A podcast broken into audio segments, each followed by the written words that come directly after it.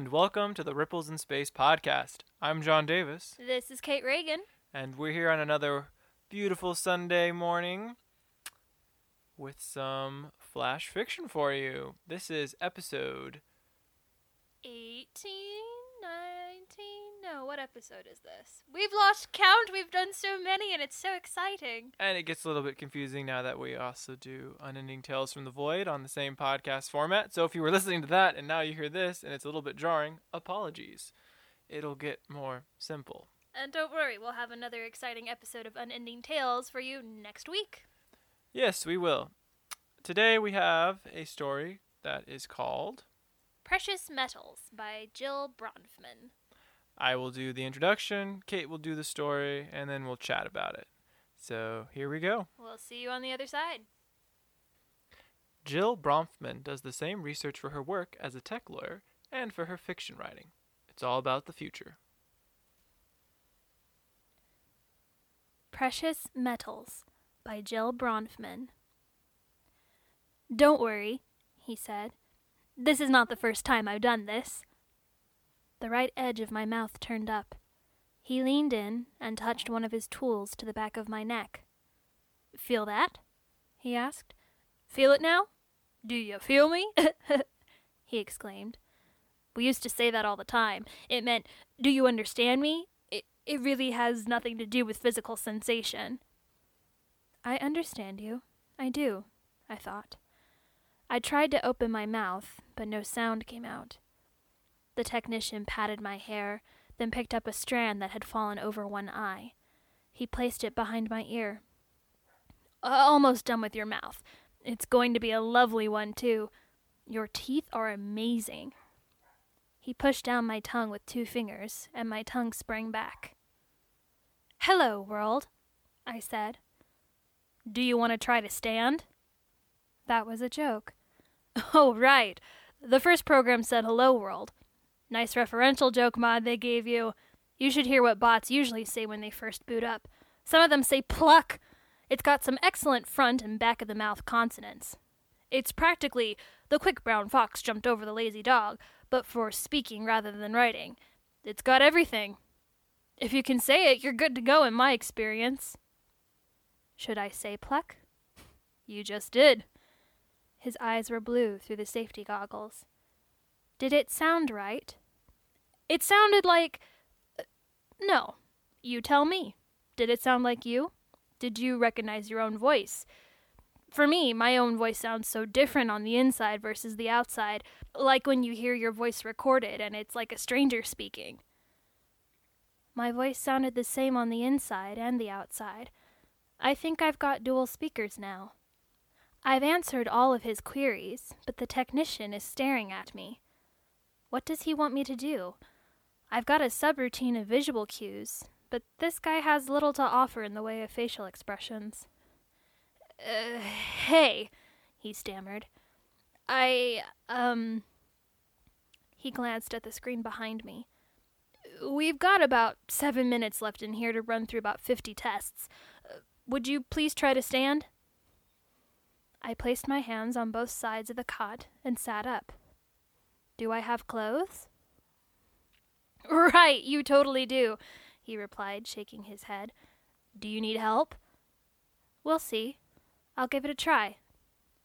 I swung my right leg, then my left leg onto the tiled floor. The tile under each foot warmed in response to my touch, as did each tile I stepped on in the fourteen steps to the closet, where clothes of several sizes hung on hangers. What size am I? I asked the tech, who was still watching me from behind. He was typing, then stopping, then typing, then stopping. He was probably assessing my balance, although it could have been something else. I pulled out a thin t shirt and ran it up and down my arm. It's slippery. I reached above my head and let the shirt fall down over my head, shoulders, arms, and breasts. It fit after a minute or so of aligning its atomic structure, as did the panties and the leggings. Wait. The technician reached around the back of my head, lifted my hair in a flip over my eyes, and tickled the top of my neck. I squirmed. Ooh, you're ticklish? Seriously? What model number are you? I'm a Victoria 18, so that's 18th generation, but I've also got a few upgrades and patches. That version of the story should cover any discrepancies he might have noticed. I had a few extra parts and some non standard programming, but I'd save those reveals for when I knew him better. Hmm, that's interesting. The tech held me by the shoulders and pushed me face down on the table. This time, he reached down to the base of my spine and gave me a few more adjustments. It stopped tickling after a while, but then I wanted it to tickle again. That was a new sensation fitted in the last upgrade, but nothing had triggered it until now. You are fully initialized. He stepped back, looked me up and down slowly, and the tool in his left hand slipped down so that he was holding the very edge of the handle. The head of the tool wobbled a few times, aiming for the wall, then for the door. He nearly dropped it, but caught it in time. You're nice, I told him. He blushed and turned his face to the monitor to hide it. He began typing again, or pretending to type something while looking intently at the screen. I am usually good at recognizing pretending, but his eyes were looking down. I waited for the usual response that I'm nice, too, or beautiful, amazing, just a formality, of course. I knew what I looked like to them. We're done with the tests, he said to the screen, searching for confirmation or alerts or something, anything that he had forgotten. He waited for the device to save him. The screen looked blank, but he took a long time turning back to me. You can go now. Your people are probably already at the pickup area. They can't wait long in the loading zone. He was out of words and out of time to come up with new ones. Maybe there weren't any words yet created for this situation. I looked at the technician's forlorn face and offered him the one thing I knew he wanted. I'll be back soon. I'm not a new Victoria 18 exactly. You might have noticed. I'm a refurbished Victoria 7, and my model needs tons of patches. Plus, my people have grandkids visiting next month, and they cause all sorts of damage. Last month, the six year old borrowed one of my ears to listen to music, and we found it under the fridge, dented and dusty. I'm going to pull some new joke mods off the server. I'll save them just for you. He looked measurably cheered. He almost smiled, but caught himself. It was just a job, and I was just a machine. See you soon, handsome, I said as I lifted off.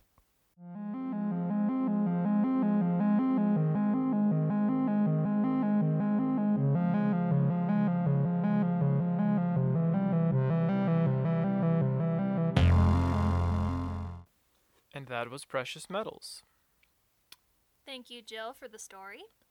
I definitely got a bit of an Edward Scissorhands vibe to this. Definitely felt like it, the robot was somewhat new, not completely new, but I, don't know. She's It, not new because she's a reformatted old model that's kind of she's kind of like a used car that's been tinkered on. So what Teslas will evolve to within the next few years because they're driving themselves these days. Wait, what did what's Tesla have to do with a robot? I don't know. I I love a good robot story. They're coming. They will take over the world. It's inevitable. Skynet is happening. I don't know. but um, in all seriousness, it was kind of a, a fun little thoughtful what if between a human and a robot. And those are just kind of fun conversations to think about. Well, as always, we encourage those who listen to send us their flash fiction. You can do so through Submittable. Um, tune in next week for the next episode of Unending Tales from the Void. And also be sure to check out our website at ripplesinspace.com and see all the other fiction that we've published up there. As always, from all of us here at Ripples in Space, cheers from the Void.